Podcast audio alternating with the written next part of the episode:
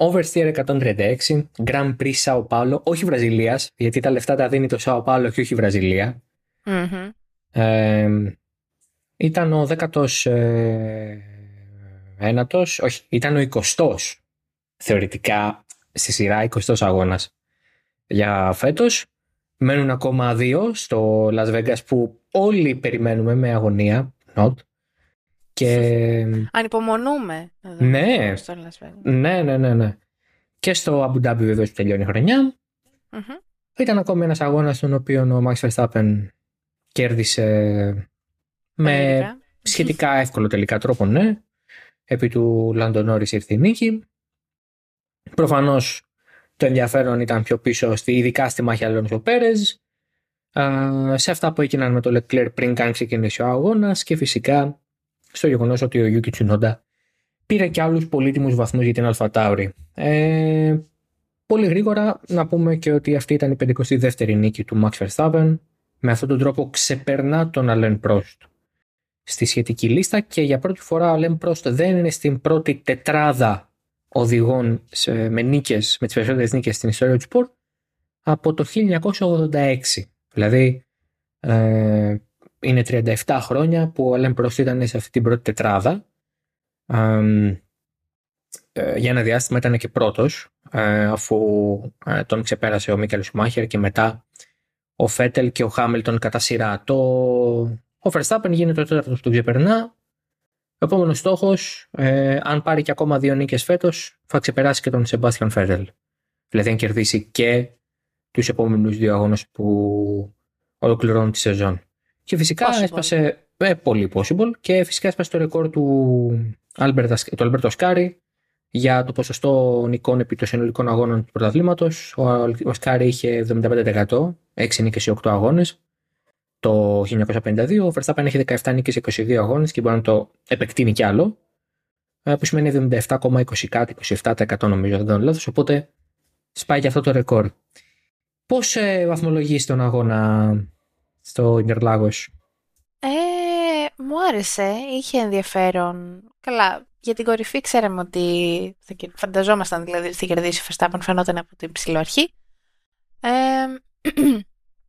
βέβαια και εκεί είχε ενδιαφέρον ε, το, το ότι βασικά κατάφερε ο Νόρις να κρατηθεί σχετικά κοντά στον ε, Verstappen στην αρχή, αλλά μετά he read into the sunset, δεν, δεν υπήρχε κάτι. Ε, αλλά νομίζω θα βάλω ένα 8,5.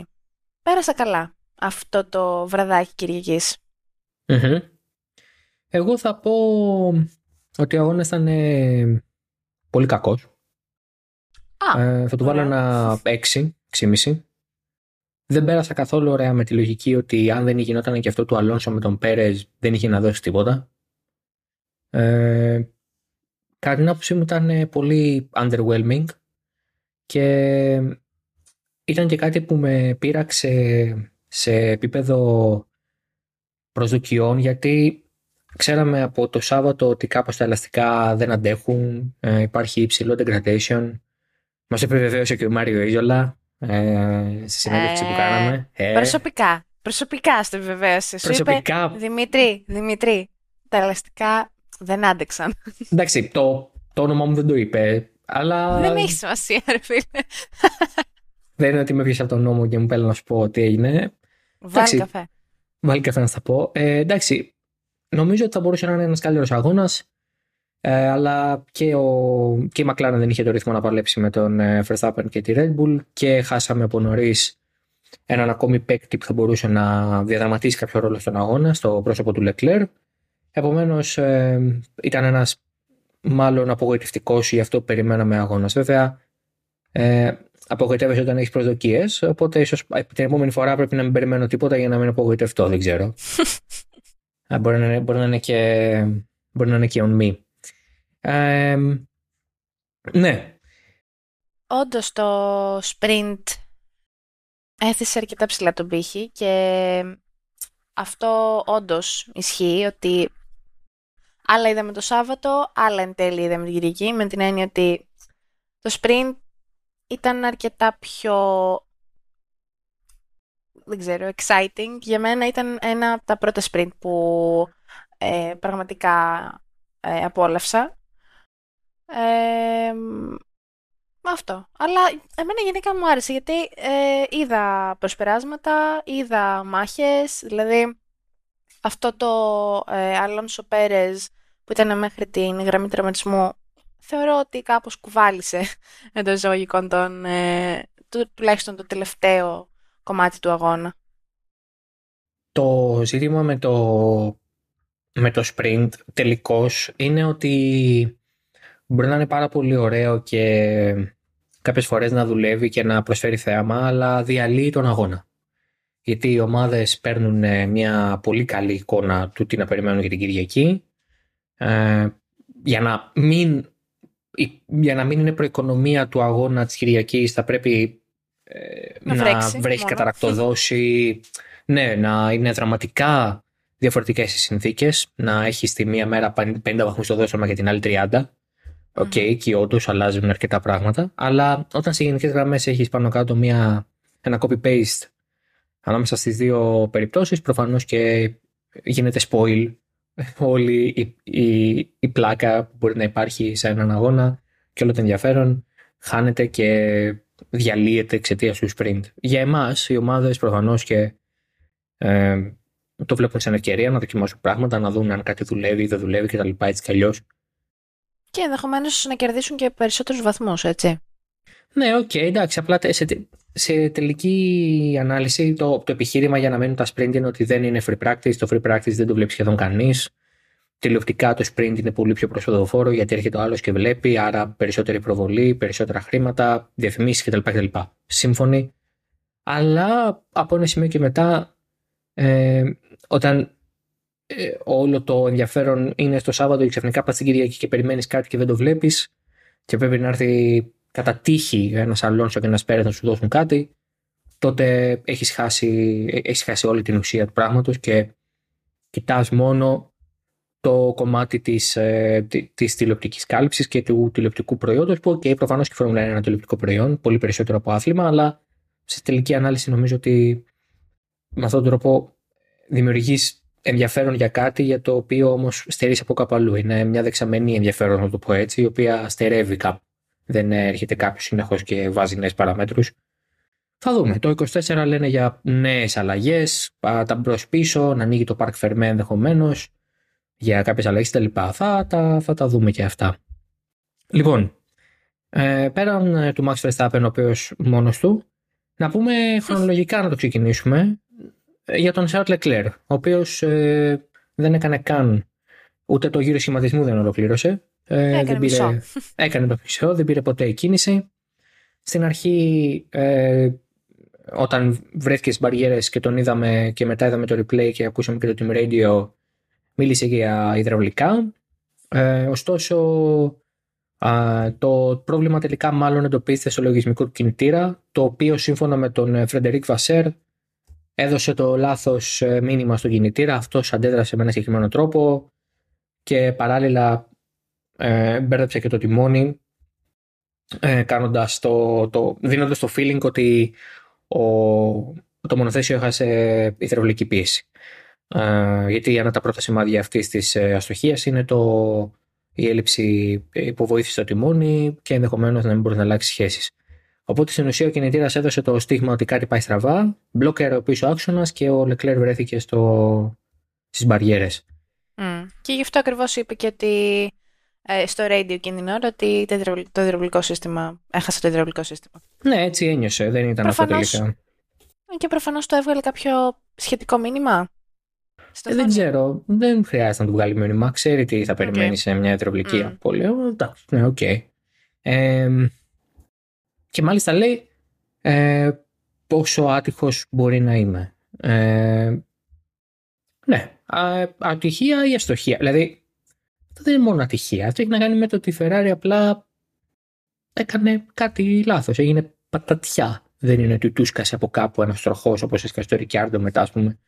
και το είπα στην Ενάρτη είναι αεροτομία. Έτσι αυτό είναι ατυχία. OK, okay, έγινε. Το να έχεις ε, για ακόμη μια φορά ζήτημα αξιοπιστίας δεν είναι ατυχία.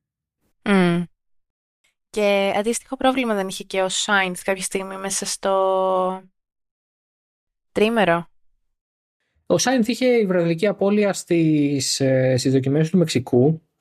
Α, στο, ε, ναι, συγγνώμη, στο την προηγούμενη εβδομάδα, σωστά. Που είπε ο Λεκλέρ βέβαια ότι δεν έχει καμία σχέση το ένα πρόβλημα με το άλλο. Δηλαδή, άλλο πρόβλημα έχει ο Σάινθ, άλλο πρόβλημα έχει ο Λεκλέρ σήμερα. Ναι, απλά και πάλι και τα δύο είναι πρόβλημα. Ναι, OK. Okay. Ότι υπάρχουν προβλήματα αξιοπιστίας υπάρχουν. Δεν... Ναι, αυτό.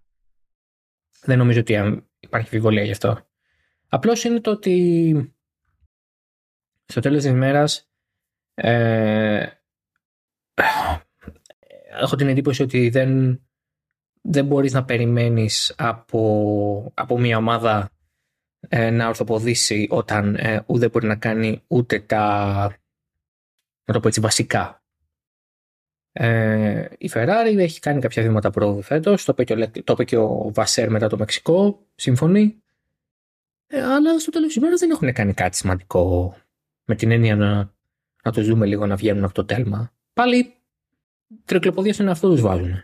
Mm. Τώρα για παράδειγμα ο Λεκλέρ είναι στην. Όχι, ο Λεκλέρ με Ferrari είναι 20 βαθμούς πίσω από τη Mercedes. Τυχερή που η Mercedes πήρε μόνο ένα βαθμό τελικά. Αλλιώς θα ξεφεύγει για άλλο το πράγμα. Δύο. Τέσσερις, συγγνώμη. Τι τέσσερις; Πώς πήρε τέσσερις; Α, τέσσερις, ναι, ναι, ναι. Όγδος. Ναι, γιατί τερμάτισε όγδο, για δέκατο τον είχα. Τέλος ε, ναι, ούτε, ούτε καν. Και πήρε τέσσερις βαθμούς ναι, οπότε εντάξει, πάει καλά. Δεν τους πήγε τόσο χάλια. Ε, ε, η Mercedes πήρε και στο sprint. Πέντε και άλλους δύο. Εφτά. Α, ναι, σωστά έχουμε και τα sprint που παίρνουν βαθμούς. 7 και η Ferrari 5 στο sprint.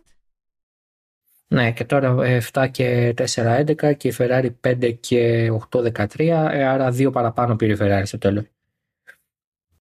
Του τριημέρου. Ναι. Να. Ε, ναι, δεν, για τη Ferrari δεν υπάρχει κάτι να πεις πια, δηλαδή νομίζω από ένα σημείο και μετά έχει τόσο, είναι τόσο τεντριμμένο ε, που δεν βγάζει και νόημα να το αναλύσεις. Δηλαδή πάλι γυρνάμε στα ίδια ζητήματα ότι προφανώς υπάρχουν πάρα πολλά θέματα προς επίλυση εσωτερικά. Mm. Ναι, και προς επίλυση εσωτερικά και πρέπει να δοθούν κάποια, ε, κάποιες λύσεις. Εντάξει, προφανώς θα μπορούσε να πει κανείς ότι ενδεχομένως είναι και ζήτημα πια αξιοπιστίας του κινητήρα γιατί έχει κάνει πολλά χιλιόμετρα, αλλά ο Βασέρη είπε ότι δεν, δεν, δεν είναι αυτό το θέμα. Ε, ήταν θέμα λογισμικού, οπότε δεν είναι ότι πρέπει να αλλάχθεί κάποιο εξάρτημα του κινητήρα για να μπορέσει να, να μην επαναληφθεί το ίδιο πρόβλημα, να το αποφύγει. Ε, οπότε ναι, θα δούμε στο Las Vegas αν θα αλλάξουν μοτέρ για να αποφύγουν κάτι αντίστοιχο, γιατί έχει, περιμένουμε να έχει αρκετά προσπεράσματα εκεί λόγω των ευθειών. Θα δούμε. Ε, ωραία. Πάμε στον ε, Λάντο Νόρις, ο οποίος έκανε καταπληκτική κίνηση στην την πρώτη ε, κίνηση. Ναι, ναι, ναι, ναι. Ε, στην εκκίνηση κατάφερε να περάσει ε, από που ξεκινούσε έβδομος. Πέρασε από δεξιά τον Στρόλ. Στην κίνηση ήταν έκτος. Πέρασε τον... Ε... Έκτος, σωστά, αφού ε, ολοκληρώνω, σωστά. Ήταν έκτος πρακτικά πέμπτος, ε, αν πούμε ότι ε, ναι, έφυγε ολοκληρά από μπροστά γιατί όχι, έβδομος ξεκινούσε κανονικά. Μα βλέπω εδώ το starting grid και μου λέει έκτος. Γιατί μου λέει έκτος; Μα έκτος είναι. Αφού, έβδο, αφού ο Ράσελ έφαγε ποινή που ξεκινάει έκτος. Α, σωστά, σωστά, συγγνώμη. Ξεκίνησε όγδος. Επομένως, ναι, ναι. ο, ο Νόρις όντω ξεκίνησε έκτο. Πρακτικά πέμπτος, γιατί δεν υπήρχε μονοθέσιο στη δεύτερη θέση, οπότε όλοι κερδίσαν από μία θέση μέχρι, ναι, ναι, το τέλος πέρασε τον. Ε, επί της ουσίας πέρασε τον Αλόνσο, πέρασε τον Χάμιλτον και πέρασε και τον Στρόλ. Δηλαδή πέρασε και τους τρεις που είχε μπροστά του μέχρι τον Verstappen. Εντάξει, δεν μπορούσε να βρει τον Verstappen νομίζω. Παραπήγαινε μετά. Ε, έκανε καταπληκτική. Και ο Verstappen ούτως ή άλλως είχε πολύ καλή κίνηση, οπότε. Έκανε καταπληκτική κίνηση σε σχέση με το Σάββατο το οποίο του πήγε λάθος όλο και δεν μπόρεσε να μείνει πρώτος. Το είπε και ο ίδιος ότι η δεύτερη φάση της εκκίνησης ήταν πολύ κακή. Ε, πήρε τις θέσεις και επί της ουσίας έφτασε εκεί που ήθελε. Μπας και είχε μια ελπίδα απέναντι στο Verstappen. Καμία ελπίδα απέναντι στο Verstappen. Ε, δεν, δεν, ούτε καν. Έφτασε κάποιο σημείο στα 5 δέκατα, στα 3, πήγε να περάσει. Αλλά ο Verstappen εκεί είπε: OK, εντάξει, ας πιέσω λίγο για να ξεφύγω και αυτό έκανε. Δηλαδή, ο Verstappen σε όλη τη διαδικασία αυτή ήταν καθαρά. OK, πιέζω λίγο τώρα για να μην κινδυνεύσω και να μην γίνει κάτι και τέλος. Το διαχειρίζεται full. Ε, ο Νόρις απ' την άλλη δεν είχε καμία ελπίδα, έκανε καλό αγώνα από την πλευρά του βέβαια. Προφανώς η, η McLaren ήταν εξαιρετική σε όλο τον, σε όλο τον αγώνα, αλλά όπως είπε και ο ίδιος, το καλύτερο που μπορούμε να κάνουμε τώρα είναι να είμαστε δεύτεροι. Το top Ένα. που έχουμε αυτή τη στιγμή είναι να είμαστε δεύτεροι. Mm. Ε, και θα μπορούσαν και ακόμα καλύτερα. Ενώ να είναι και ο, ο πιάστερ πιο ψηλά, αλλά είχε την ε, επαφή με τον Χούλκεμπεργκ στην αρχή στην ε, κίνηση, οπότε ξεκίνησε από το ε, pit lane και εν τέλει δεν κατάφερε και ούτως ή άλλως να ανέβει και πολύ ψηλά. 14ο mm-hmm. τερμάτισε, δεν τερμάτισε καν βασικά. Α, τερμάτισε, συγγνώμη. Απλά ήταν δύο γύρους πίσω. Ε, ο Πιάστρη πράγματι δεν, δεν, δεν έκανε τον αγώνα που ήθελε. Γενικά ο Πιάστρη μετά το, τα πολύ high high του, του Κατάρ έχει κινηθεί σε σχετικά ριχά νερά. Σήμερα όμως δεν είναι σε καμία περίπτωση δικό το φταίξιμο. Ε, για αυτό που έγινε σε, σε αυτό το επίπεδο. Το, το περίεργο με τον ε, με τον Πιάστρη είναι ότι ναι, φάνηκε για παράδειγμα και, στο, και στις χαρακτήριες και κάπως στο Όστιν ότι ε, σαν να ο Νόρις να πάτησε λίγο παραπάνω τον γκάζι μεταφορικά. Ναι. Σαν, να πιέ... σαν να πιέστηκε λίγο παραπάνω Πιάστρη. Ε, όχι, το ανάποδο, σαν να πιέστηκε λίγο παραπάνω ο Νόρις. Σαν να πίεσε παραπάνω ο Νόρις και να πιέστηκε ο Πιάστρη. Εγώ νομίζω το ανάποδο έγινε. Πίεσε ο Πιάστρη τον Νόρις, ο Νόρις ξύπνησε και τον άφησε πίσω του. OK. Okay. Ενώ. Τέλος πάντων. Ναι. Ναι, θέλω να πω το βλέπω ανάποδα. Ότι ο Πιάστρη άρχισε να χτυπάει το καμπανάκι στον ε, Νόρις. Oh, Ναι, φυσικά. Εννοείται. Απλά λέω για τους τώρα αγώνες. Δηλαδή για, ε, για Βραζιλία και για. Ε, και για Μεξικό. Ναι, ναι, ναι, OK, okay, εντάξει. Σε αυτό το επίπεδο προφανώς ε, υπήρξε αυτή η αλλαγή και περισσότερο έχει να κάνει με το γεγονός ότι και ο Νόρις ε, τώρα για παράδειγμα στο, στη Βραζιλία ε, και στο Austin είχε πείρα από, από την πίστα και την ήξερε από τις προηγούμενες ε, παρουσίες του στο, στη Φόρμουλα 1 τα προηγούμενα Ε, αλλά ναι, σε, νομίζω σε γενικές γραμμές ο Νόρις είναι λογικό να είναι καλύτερος αυτή τη στιγμή του Πιάστρη και πιο σταθερός ή πιο γρήγορος σε διάφορα σημεία. Ε, αλλά έχω την εντύπωση ότι ε, από ένα σημείο και μετά, ίσως και του χρόνου ακόμη, αν η McLaren βελτιωθεί και ο Πιάστερ έτσι λίγο να μπαίνει στη δεύτερη χρονιά του, να κάνει ένα ε, kick up the gear και να βάλει λίγο παραπάνω γκάζι και αυτός μέσα του, γιατί εντάξει τώρα ξαναλέω έχει πέσει σε μια πιο πλατό κατάσταση, αλλά ναι, δεν νομίζω ότι θα έχει πρόβλημα να ξαναβρει το, ε, το, την ταχύτητά του. Ναι, εντάξει, είναι και rookie, εντάξει, είναι λογικό. Ε, ωραία. Φερνάντο Αλόνσο στο Σέρχιο Πέρες. Εντάξει, ήταν με διαφορά η μάχη του αγώνα, η στιγμή του αγώνα, το, η φωτογραφία του αγώνα, το photo finish. Η στιγμή που κράτησε πάρα πολλούς γύρους, βασικά. Γιατί ο Πέρες ήταν ε, ε, μέσα στο DRS του Αλόνσο από τον γύρο 60 κάτι. 60, 60. μπορεί και 50 ε, κάτι. Ναι, ήταν πολλά τα... Ήταν πολλοί οι γύροι στους οποίους ο Πέρες ε, πίεζε. Ε, ξεκίνησε ένατος, ε, πέρασε τους πιο αργούς ε, συνδυασμούς όπως ήταν οι Mercedes ε, και ο Σάινθ αλλά και ο Στρόλ με σχετικά γρήγορο σε σχετικά γρήγορο ρυθμό και με συνοπτικές διαδικασίες να το πω έτσι για να φτάσει να δώσει μάχη για την τρίτη θέση, που ήταν και το, μεγάλο έπαθλο για τον ίδιο γιατί ε, αφενός έχει να ανέβει στο βάθρο από την Ιταλία που ήταν ε, πριν από δύο μήνες. Αφετέρου ε, ήθελε και να εκμεταλλευτεί το γεγονός ότι ο Χάμιλτον ήταν πάρα πολύ πίσω και με έναν τρόπο θα μπορούσε να σήμερα ακόμα να εξασφαλίσει με ένα βαθμό, ως ένα βαθμό το, τη δεύτερη θέση του πρωτάθλημα των οδηγών στο οποίο μέχρι στιγμής ακόμα παραμένει ενεργός ο Χάμιλτον στη διεκδίκησή του. αλλά έχεις και τον Αλόνσο, ο οποίος είχε το δικό του κίνητρο. Είχε το κίνητρο του ότι αυτός έχει να ανέβει στο βάθρο ακόμα πιο παλιά από τον Καναδά. Ε, η Αστον Μάρτιν είναι σε μια παρατεταμένη περίοδο ύφεσης. Και τώρα είχαμε δύο οδηγούς με τα δικά τους κίνητρα για να πάρουν το βάθρο. Δεν ήταν απλά μια τρίτη θέση, ήταν μια επιστροφή. Και ε, το καλύτερο μονοθέσιο με διαφορά στο grid και ένα από τα πιο δυνατά. Ε, ειδικά στη Βραζιλία η Aston Martin ήταν πάρα πολύ ανταγωνιστική. Mm-hmm. Αλλά αυτό που λέμε και ξαναλέμε και λέμε ναι το μονοθέσιο αλλά χρειάζεται και οδηγού, ε, νομίζω αποδείχθηκε περίτρανα εδώ γιατί... Φυσικά ναι. Και βασικά, και βασικά αποδεικνύεται εδώ και πάρα πολύ καιρό. Δηλαδή νομίζω ότι κάθε φορά τα ίδια λέμε. Ότι δεν γίνεται να βλέπεις το Verstappen να κερδίζει έτσι και να μην περιμένεις, ας πούμε, τον Πέρες να είναι δεύτερος, πάντα, συνέχεια, ή τρίτος, και να έρχεται τέταρτος και να συζητάμε για το αν είναι οδηγός της ημέρας ή όχι. Γιατί ήταν αρκετά ψηλά στην, ε, στο ποσοστό για οδηγός της ημέρας. Ναι, δεν ξέρω γιατί βγήκε driver of the day ο Νόρις. Ναι. Και εγώ θα το έδινα, το συζητήσαμε κιόλας ε, στα μηνύματα, ή στον Τζουνόντα θα το έδινα, που έκανε εξαιρετικό αγώνα, πάρα πολύ σταθερός, ε, έδωσε μάχες όπου έπρεπε. Βέβαια, υποφελήθηκε και από τρία μονοθέσια που φύγαν.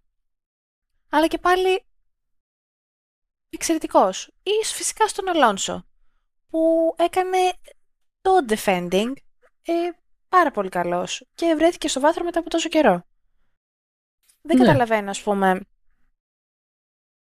στον Πέρες για ποιο λόγο, τουλάχιστον. Στον Πέρες. Στον Πέρες, ενώ που πήγε τόση βαθμολογία. Γιατί ε, για τόσο μεγάλο ποσοστό. Γιατί όντως είχε μεγάλο ποσοστό. Εντάξει, ναι, είναι αυτό το. Ε, ε, πώς να το πω. Όλο αυτό το κομμάτι του επέστρεψε και ε, τι καλό αγώνα που έκανε πέρυσι τα λοιπά. Εντάξει, τα αυτονόητα έκανε, δεν μπορώ να καταλάβω. Ναι, αυτό. Εντάξει, ε, καταλαβαίνω από ένα σημείο και μετά. Μάλλον αντιλαμβάνομαι την, ε, το κοινό του ή ας πούμε γενικά το κοινό του Φόρμουλα 1 που λέει να ορίστε γυρνάει ο Πέρες και τα λοιπά και κάνει ένα καλό αγώνα και όλα αυτά αλλά από την άλλη ούτε του Νόρις την ψήφο κατάλαβα ούτε του Πέρες την ψήφο κατάλαβα. Το Αλόνσο για μένα του ήταν Νόρις, του Νόρις δεν, δεν ανέφερα τον Νόρις επειδή ξέρω ότι έχει τεράστιο fanbase και ό,τι και να κάνει πάντα θα ψηφίζουν Νόρις. Ναι. Εντάξει δηλαδή είναι, είναι, κάπως, είναι κάπως αναμενόμενο με κάθε καλό αποτέλεσμα ότι θα βγαίνει ο οδηγός της ημέρας. OK. Okay. Εντάξει, εγώ δεν τον, ε, δεν, δεν τον είχα τόσο ψηλά σήμερα. Έκανε ένα καλό αγώνα, αλλά αυτό που έχει κάνει ο Αλόνσο στην ουσία είναι ε, μαρτυρά και την εμπειρία του ασφαλώς και την ε, έμφυτη τάση που έχει στο να διαχειρίζεται καταστάσεις και να υπολογίζει τα δεδομένα πάρα πολύ γρήγορα. Ακόμα και απέναντι σε μονοθέσια τα οποία είναι πολύ πιο ισχυρά από, από εκείνο που οδηγεί ο ίδιος. Και το γεγονός ότι ε, είχε ξανά κίνητρο μετά από πάρα πολύ καιρό γιατί ξαναλέω η Άστον Μάρτιν πέρασε μια πολύ μεγάλη περίοδο στην οποία είχε χάσει την αρχική της ε, φόρμα. Αναβαθμίσεις οι οποίες ήρθαν, δεν δούλευαν, δεν παραμετροποιήθηκαν σωστά και επί της το είπαν και στην Άστον Μάρτιν ότι στη Βραζιλία θα πάμε πάλι στο 0. Και αυτό τους βγήκε. Ξαναγύρισαν στα βασικά, σε ένα πολύ πιο βασικό setup το οποίο έχει ασφαλώς τις ρίζες τους στις αρχές της χρονιάς όπου όλα δούλευαν ρολόι για την ομάδα και ο Αλόνσο χρησιμοποίησε αυτή την ε, πολύ καλύτερη ε, αυτό το πολύ καλύτερο υλικό που είχε στα χέρια του για να κάνει εις διπλούν αυτή την άμυνα γιατί πέρα από το τελευταίο κομμάτι του αγώνα στο οποίο αμήνθηκε και μετά ξαναπέρασε κτλ. Κάτι αντίστοιχο έκανε για ένα πολύ μεγάλο διάστημα και στο δεύτερο stint. Ε, όπου βέβαια εκεί είχε το πλεονέκτημα να έχει ελαστικά πέντε γύρους πιο φρέσκα από εκείνο του Πέρες Οπότε θα μπορούσε να πει κανείς κιόλας ότι είχε και αυτό το πλεονέκτημα. Στο τελευταίο stage μπήκανε μαζί για pitch και επί της ουσίας δεν υπήρχε καμία διαφορά ανάμεσά τους σε αυτό το επίπεδο. Ήταν καθαρά οδηγικό και ζήτημα μονοθεσίου. Τα ελαστικά είχαν βγει από την εξίσωση. Ε, εκεί ο Αλόνσο έκανε καταπληκτική διαχείριση. Φαν, φαινόταν τις γραμμές του καταρχάς. Έκανε όλες τις στροφές V, δηλαδή τους δημιουργούσε μια γωνία ε, οξία ε, σε. Ε, όχι οξία. Ε, μεγαλύτερη των 90 μοιρών είναι αμβλία. Ε, μια αμβλία αγωνία έκανε σε όλες τις τροφές. Με ποια έννοια; Προσπαθούσε να αποφύγει να γλιστρήσει το ελαστικό στο πλάι. Ε, αν κατάφερε να κρατήσει το ελαστικό σε πιο καθαρή γραμμή και να μην γλιστράει ε, προς τα πλάγια ανάλογα τη στροφή, ε, τότε θα θα διασφάλιζε ότι αυτό θα άντεχε περισσότερο και θα ήταν πιο ε, ανταγωνιστικό προς το τέλος του αγώνα που προφανώς και περίμενε μια τελευταία προσπάθεια του Πέρες να περάσει. Την οποία και ε, έκανε ο Μεξικανός. Άλλωστε, αν δεν το έκανε κιόλας, δεν θα είχε νόημα. Ε, Επομένως, ο Αλόνσο χτίζει σε όλο αυτό το διάστημα των γύρων την άμυνά του, διαχειρίζεται την μπαταρία του, προφανώς την κάνει deploy στις ευθείες και ειδικά γεννώντα από την ΣΑΟ και μέχρι το, το φρένα για, για το ΣΕΝΑΕΣ. Επομένως, κάνει όλη αυτή την προεργασία. Ε, έχει βρίσκει την ευκαιρία ο Πέρες, δεν ήταν και δύσκολο. Αλλά μετά ο Πέρε κάνει το λάθος να μην καθαρίσει το προσπέρασμα. Ναι. Και εκεί ήταν που κόλλησε από πίσω και πέρασε στο επόμενο DRS. Στην επόμενο γύρο δηλαδή. Ναι, τον ε, πίεσε λίγο εκεί στη στροφή 4, δεν το κατάφερε και τον πέρασε μετά, ναι. Ε, ναι. Και ψηλό εύκολα μάλιστα.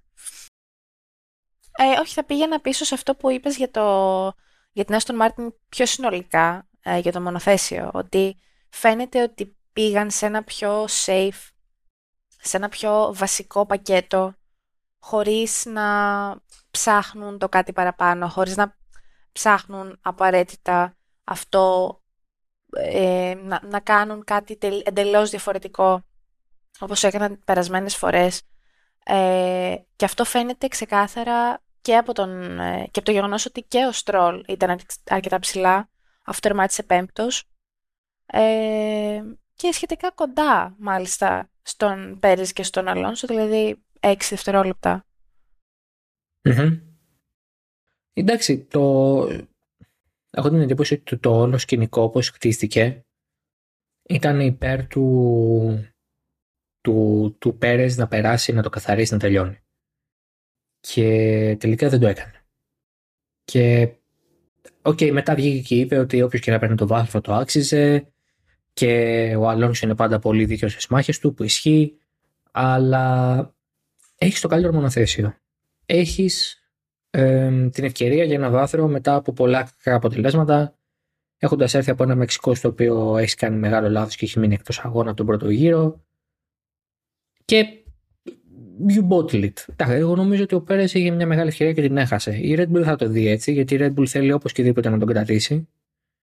Ε, αλλά στο τέλος της μέρας ο Πέρε απλά εμφανίζεται λίγος συνέχεια. Δηλαδή δεν, δεν έχει τσαγανό, δεν έχει επιθετικότητα. Πράγματα τα οποία είχε παλιότερα στην καριέρα του, αλλά. Ναι, αυτό, αυτό θα έλεγα. Ότι γι' αυτό ακριβώς ε, φημιζόταν ας πούμε ο Πέρες ότι για την επιθετικότητά του και για το ε, και το defensiveness ότι έπαιζε πολύ καλή άμυνα, ότι έκανε πολύ στοχευμένα προσπεράσματα. Ε, δεν ξέρω. Ναι, είναι, είναι πράγματι πάρα πολύ περίεργο να το βλέπει αυτό κανείς αυτή τη μετάβαση. Προφανώς προκύπτει και από μια αλλαγή στο μονοθέσιο και τη λογική που αυτό πρέπει να οδηγείται. Σίγουρα έχεις άλλες απαιτήσεις, αλλά ε, είναι μια αλλαγή 180 μοιρών. Είναι πολύ μεγάλη και πολύ έντονη. Θα δούμε. Εδώ θα είναι και του χρόνου. Δεν πρόκειται να τον αλλάξει η Red Bull. Δηλαδή, από τη στιγμή που δεν το έκανε νωρίτερα ή δεν έδειξε ποτέ ότι θέλει να το κάνει, δεν θα το κάνει τώρα που έκανε και ένα καλό αποτέλεσμα. ε, και που μάλλον θα κρατήσει και τη δεύτερη θέση όπως είναι τα πράγματα. Ε, εκτός αν γίνει κάποιο θαύμα, ε, θα δούμε. Και λέει Νίκη Χάμιλτον την επόμενη εβδομάδα. Και DNF Πέρες. Και DNF Πέρες και την επόμενη πάλι μπροστά ο Χάμιλτον. Ναι, πρέπει να γίνουν πολλά πράγματα τα οποία είναι λίγο δύσκολο να γίνουν έτσι όλα μαζί. Με δύο αγώνες ακόμα ναι. να απομένουν, στερεύουν οι, οι ελπίδες του Χάμιλτον να πάρει αυτή τη δεύτερη θέση, ο οποίος, μιας και μιλάμε για τον Χάμιλτον, ας πούμε και για τη Mercedes να, να φύγει από τη μέση. Ο 8ο ο Χάμιλτον εγκατέλειψε ο Ράσελ με υπερθέρμανση στον κινητήρα και ιδιαίτερα στο, στα λάδια. Ε, η Mercedes κάλεσε τον Ράσελ μέσα και του ζήτησε να, να εγκαταλείψει γιατί ε, φοβήθηκε για αστοχία κινητήρα. Ε, στην ουσία χάσανε ένα βαθμό από τον Ράσελ. δηλαδή δεν καταστραχόταν. Ναι, ναι όντως. Σωστά, γιατί τον είχε περάσει και ο Τσουνόντα. Ε, ναι, και δεν ξέρω αν τον παίρνει και ο Κον μετά. Δηλαδή. Ε, αλλά σε γενικές γραμμές η Mercedes ήταν άθλια. Στο, στη Βραζιλία, ο, ο Βόλφ χαρακτήρισε την παρουσία. Και φάνηκε και από πολύ νωρίς, και από την Παρασκευή και από το Σάββατο και από σήμερα. ναι, ε, τελείως αντίθετη, μάλλον αντίστροφη εικόνα από, του, από πέρυσι που η Red Bull ήταν πάρα πολύ κακή και η Mercedes κέρδισε. Τώρα ήταν πολύ κακή η Mercedes και η Red Bull κέρδισε. Ναι. Ε, στη Βραζιλία. Άλλωστε ο Ράσελ είναι ο μοναδικός που έχει πάρει νίκη από τη Mercedes τα τελευταία δύο χρόνια. Θυμίζουμε ότι ο Χάμιλτον κέρδισε τελευταία φορά το 2021 στο, στη Σαουδική Αραβία. Το οποίο είναι κάθε φορά που το σκέφτομαι φοβερά οξύμορο να είναι η τελευταία νίκη του Λιούις Χάμιλτον σε αυτή τη χώρα. Ναι. Ε, και μπορεί και να είναι της καριέρας του, ξέρω εγώ, κάτι τέτοιο. Ε, Πόσο σαν. Ναι, εντάξει, συμβαίνει. τελευταία νίκη του Μίκαλο Σουμάχη είναι στην Κίνα. Ναι, εξίσου σαν. δηλαδή, για να το πάμε και έτσι, ρε παιδί μου. ναι, εξίσου σαν, όντως. Ε, Glorious τελευταία νίκη νομίζω δύσκολα να βρεις. Ε, δεν ξέρω. Τελευταία νίκη του, του Αλόνσο. Του Αλόνσο που είναι; Αυτό τώρα. Α, στην, ε, στην Ισπανία το 2013. Ε, αυτό είναι Glorious. Α, πολύ. έλα. Εντάξει, έλα. Ταιριάζει. Καλό. Αυτή είναι, αυτή είναι Φέτελ, full. Του Φέτελ Σιγκαπούρη. Του Φέτελ είναι Σιγκαπούρη το 19. Ναι, ναι. Εντάξει. Πότε είναι η τελευταία νίκη του Λάντο Νόρι. ντροπή μου, ντροπή μου. Ντροπή μου. το γέλιο ήταν καλύτερο από αυτό που είπα. Δικό μου. Το δικό σου, ναι. Αυτό. Αυτό.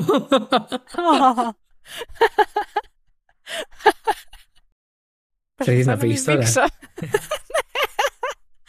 Είσαι, είναι λίγο αρρωστούλα η Μαρίλη μας. Ενδεχομένως και με ρόνα ρόνα. Όχι, μη, μη το λες αυτό το λες. Δεν αντέχω την προηγούμενη εβδομάδα σακάτης. Αυτή τη εβδομάδα με COVID. Όχι, δεν μπορώ. Ναι, αλλά όπως βλέπεις το περνάει η τσίλη η μανούλα σου. Ναι, καλή μου. Καλή μου. Πώς το καλή μου. Η καλή μου. Λες και είναι το υπηρετικό προσωπικό σου. Η καλή μου. Η καλή μου η μαλά μου. Την έχουμε και κοιμάται στο... Την έχουμε και κοιμάται στο... στο δωμάτιο για τα δουλικά. Στο δωμάτιο του προσωπικού.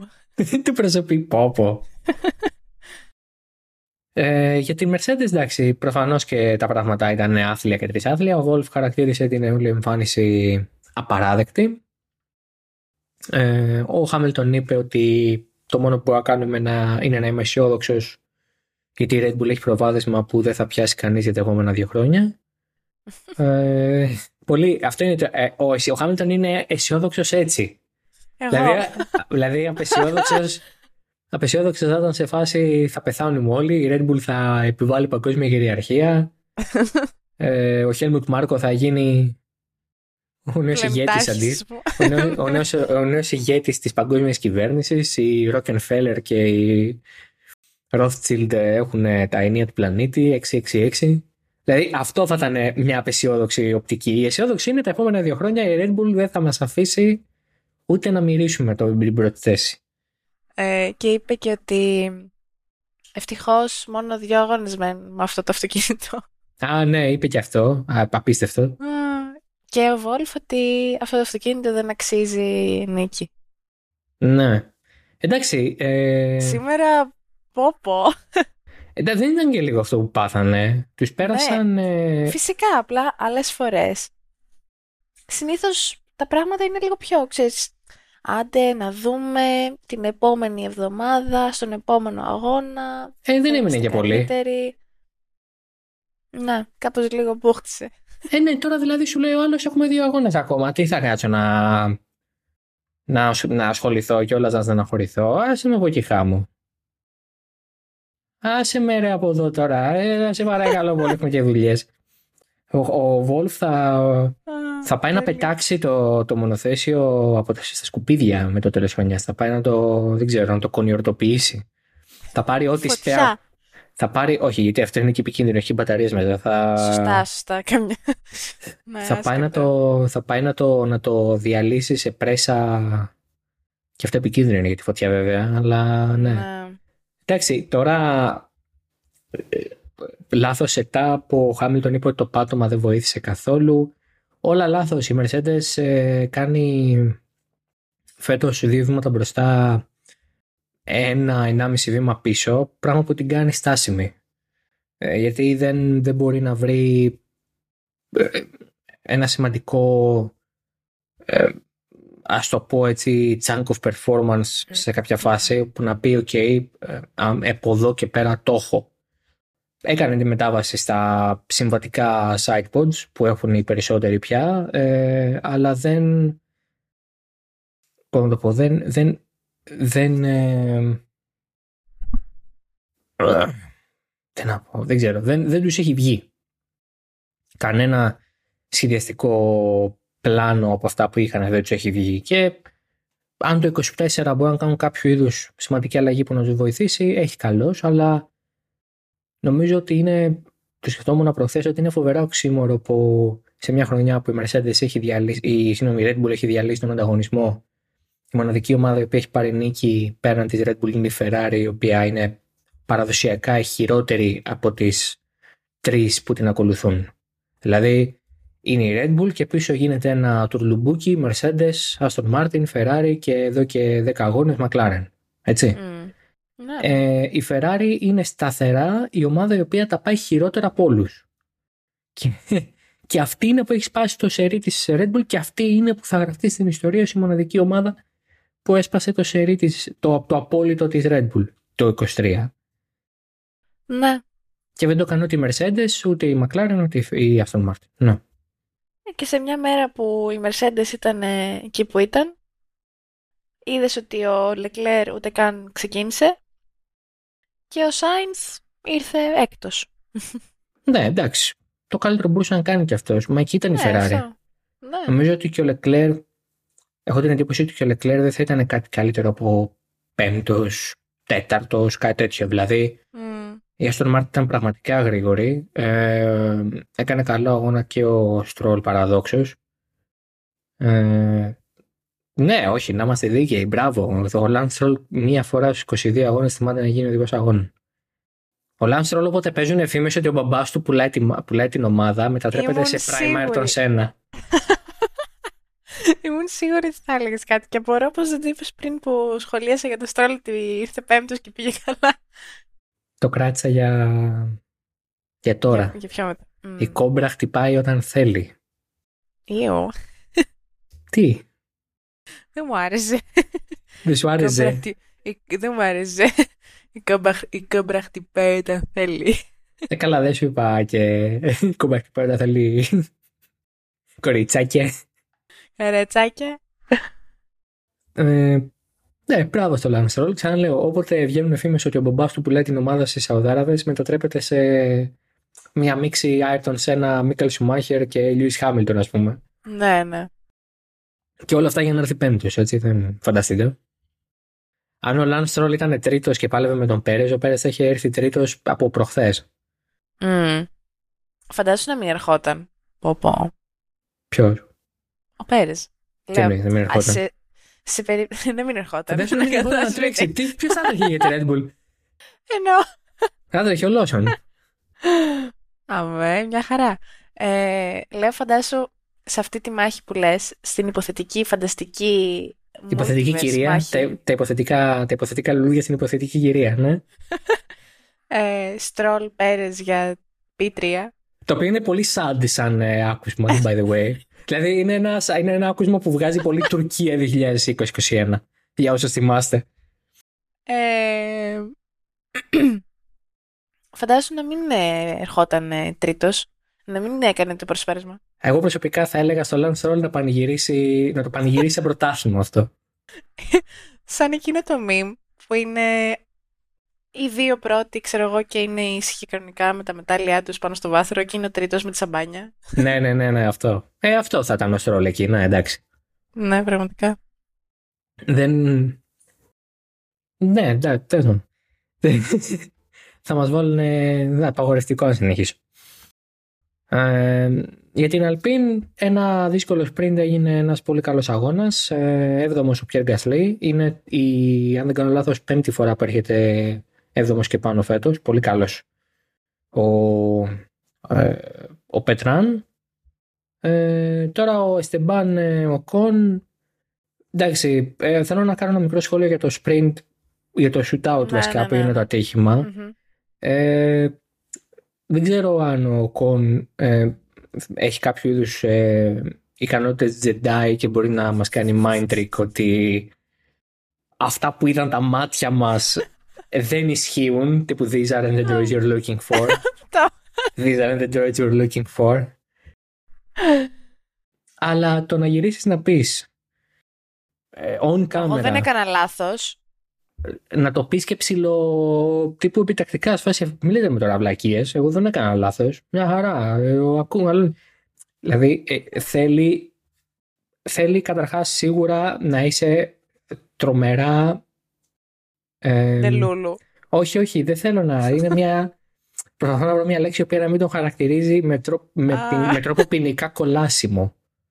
Δεν είναι, ε... Το Ντελούλου δεν είναι ποινικά κολάσιμο. Ναι, αλλά απ' την άλλη το Ντελούλου είναι λίγο σαν να είμαι 21 χρονών. Δυστυχώς δεν είμαι. Δηλαδή, oh. κάπως είναι λίγο παλιότερη για μένα. Δηλαδή, δεν είμαι Gen Z, ρε παιδί μου, δεν μπορώ να το πω αυτό. Δεν είσαι. Για μια χρονιά δεν είσαι Gen Z, πώς κάνεις. Αλλά έτσι; και για νοοτροπία. Δεν μου βγαίνει από τη λέξη Ντελούλου. Πρώτα μου βγαίνει από τη λέξη αχαρακτήριστος, ας πούμε. Δεν μου βγαίνει από. Γελάω, γελάω με το πώς θα λες Ντελούλου.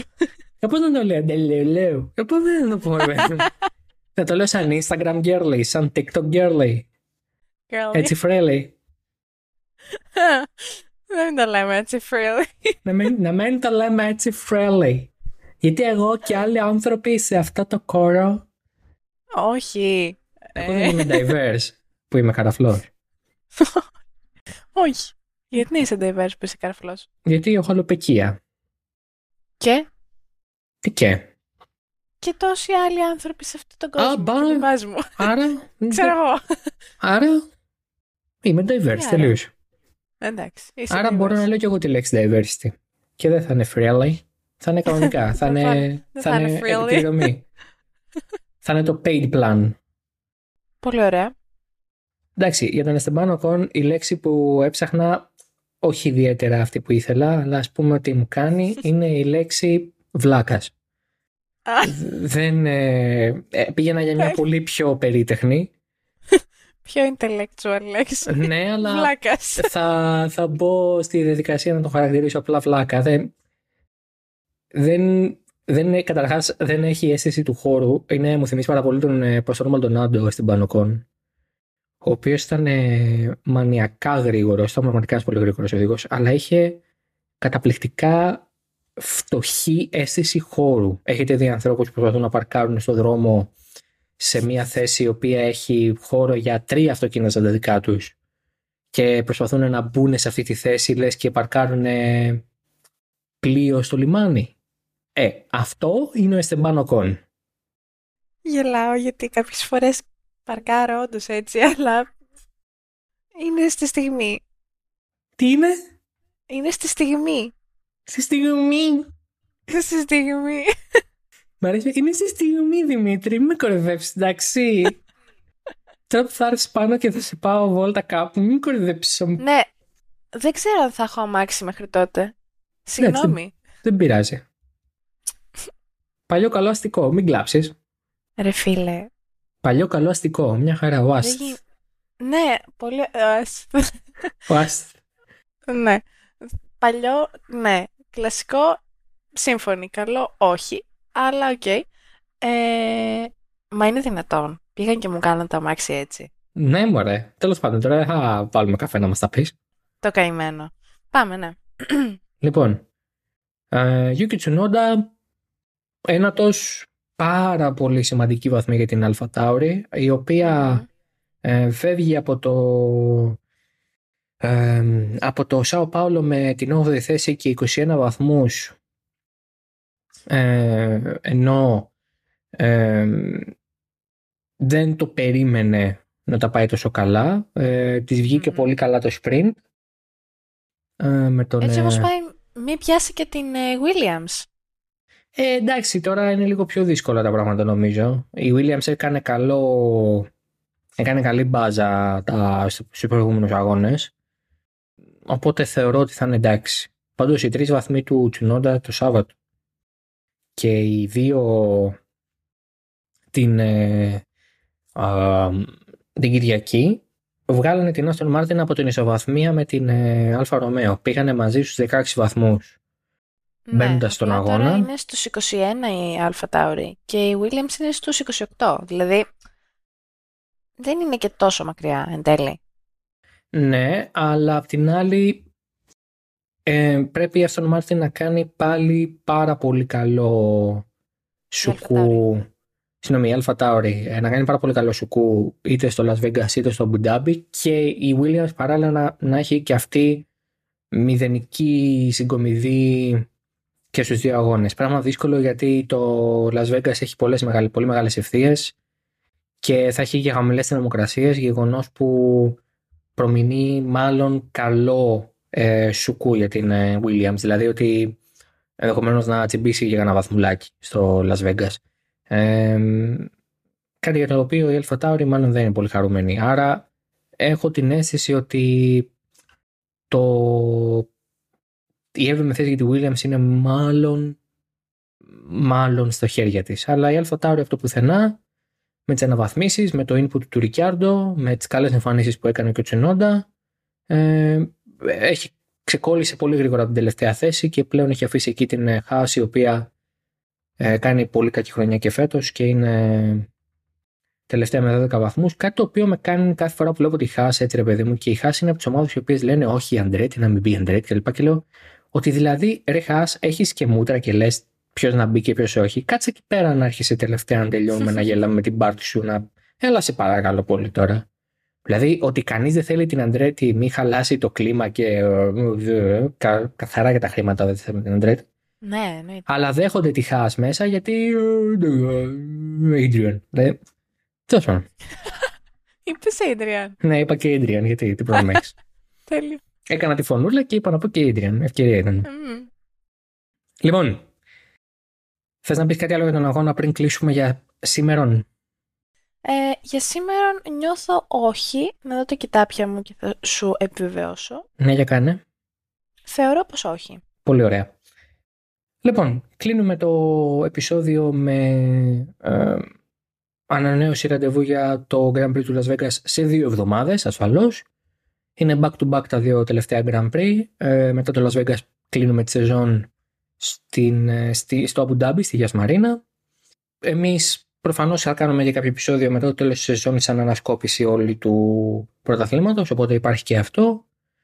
Α, τώρα σε τι έχει να κάνει με, το, με, με κάποιες συνεντεύξεις που πήραμε στο Current Driver θα βρείτε ήδη έχει μπει από Κυριακή η συνέντευξη με την ε, Μπιάκα που σταμάνεται που πήρε η Μαρίλη. Ε, την ε, εβδομάδα που έρχεται, που ξεκινάει δηλαδή, θα ανέβει και η συνέντευξη με τον Χρήστο Σαμαρά που είναι μηχανικός κινητήρας στην Toyota Gazoo Racing στο WRC, ένας από τους λίγους Έλληνες που εργάζονται στο WRC αυτή τη στιγμή και έρχονται και άλλα πράγματα ενδιαφέροντα. Μιλήσαμε και με τον Μάριο Ιζολα Τσπιρέλη. Αυτή η συνέντευξη μάλλον θα μπει πιο μετά γιατί αφορά όλη τη σεζόν. Μιλήσαμε για το 23, μιλήσαμε για το 24, για τα βρόχινα ελαστικά, για το degradation που είναι πολύ μεγάλο θέμα για τους οδηγούς τα τελευταία δύο χρόνια με τα νέα μονοθέσια. Οπότε και αυτό έχει το δικό του ενδιαφέρον για πιο μετά με στη χρονιά, μάλλον και μετά το τέλος του πρωταθλήματος. οπότε μπορείτε να μας βρείτε και εκεί σε ό,τι έχει να κάνει με τα γραπτά. Προφανώς από κάτω θα βρείτε τα social media και του Χαυτόν και του Oversteer και τα δικά μας. Προφανώς ακολουθείτε το Oversteer σε οποιαδήποτε, οποιαδήποτε πλατφόρμα podcast επιλέγετε ε, για να μην χάνετε ούτε ένα επεισόδιο. Τα ξαναλέμε σε δύο εβδομάδες στα μέσα του Νοέμβρη. Και μέχρι τότε ετοιμαζόμαστε για ένα πάρα πολύ ιδιαίτερο Grand Prix που σε τοπική ώρα θα είναι βραδινό Σαββάτου, σε δικιά μας ώρα έτσι για προετοιμασία να ξέρετε ότι θα είναι στις 8 το πρωί νομίζω. Οπότε λίγο έτσι ώρες Ασίας ε, παρά το γεγονός ότι μιλάμε για Αμερική. Ακριβώς γιατί είναι 10 η ώρα το βράδυ ή 11 Las Vegas θα είναι πολύ ιδιαίτερο Grand Prix με πολύ χαμηλές θερμοκρασίες και πρωτόγνωρος ότι έχει να κάνει με το στήσιμό του. Αυτά, να είστε όλοι καλά και θα ξαναλέμε σύντομα. Γεια χαρά.